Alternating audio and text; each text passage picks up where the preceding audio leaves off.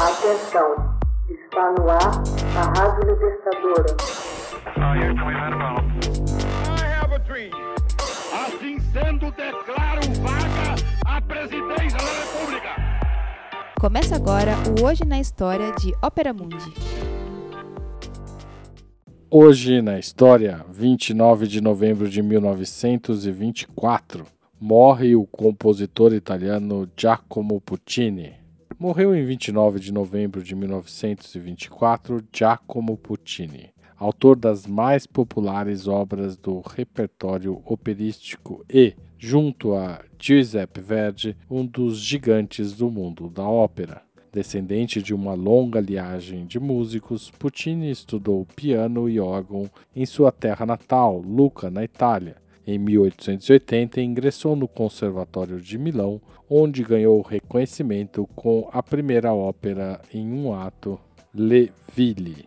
Suas mais consagradas óperas, Manon Lescaut, de 1893, La Bohème, de 1896, Tosca, de 1900, Madame Butterfly, de 1904, e Turandot, inacabada e levada à cena póstumamente em 1926, expõem o estilo caracteristicamente lírico e de orquestração magistral de Puccini. Esses trabalhos trazem efeitos emocionais fortemente dramáticos. Embora os personagens de suas óperas sejam figuras românticas comuns, elas são vividas e ganham expressão por meio da expressiva melodia. Alguns de seus trabalhos foram criticados por um sentimentalismo supostamente excessivo. Engenho e vivacidade dramática, no entanto, marcaram sua ópera cômica Gianni Schicchi, de 1918. Puccini estudou órgão com o pai até 1864, quando o pai morreu.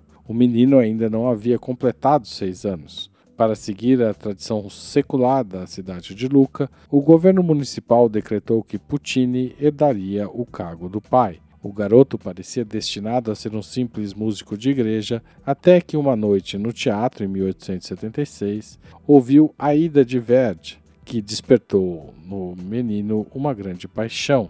Ele então conseguiu uma bolsa de estudos da rainha Margherita e, com um pouco de ajuda financeira do tio, entrou para o Conservatório de Milão, onde foi aluno de Almilcare Pontieri e Antonio Basini.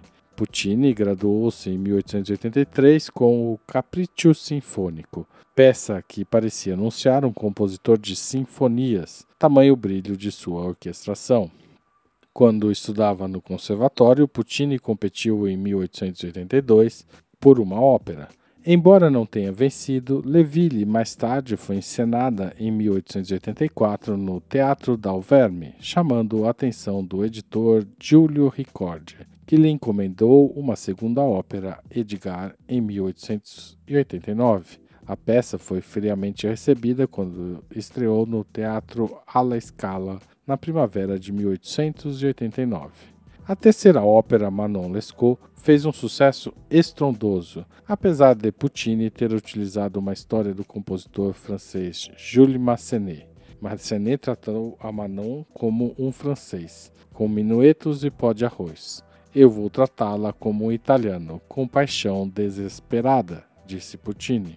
Os instintos do compositor se provaram acertados. Massenet chegou a processar Puccini, mas ficou decidido que a ópera de Massenet se chamaria simplesmente Manon, enquanto a de Puccini seria Manon Lescaut. Em 1905, Puccini visitou a Argentina.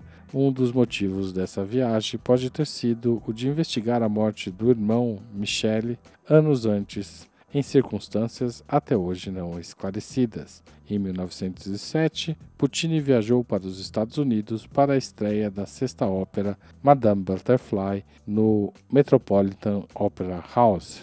Em 1924, Puccini foi diagnosticado com câncer na garganta e seguiu para Bruxelas para tratamento, onde morreu em 29 de novembro do mesmo ano, deixando inacabada sua última ópera, Turandot.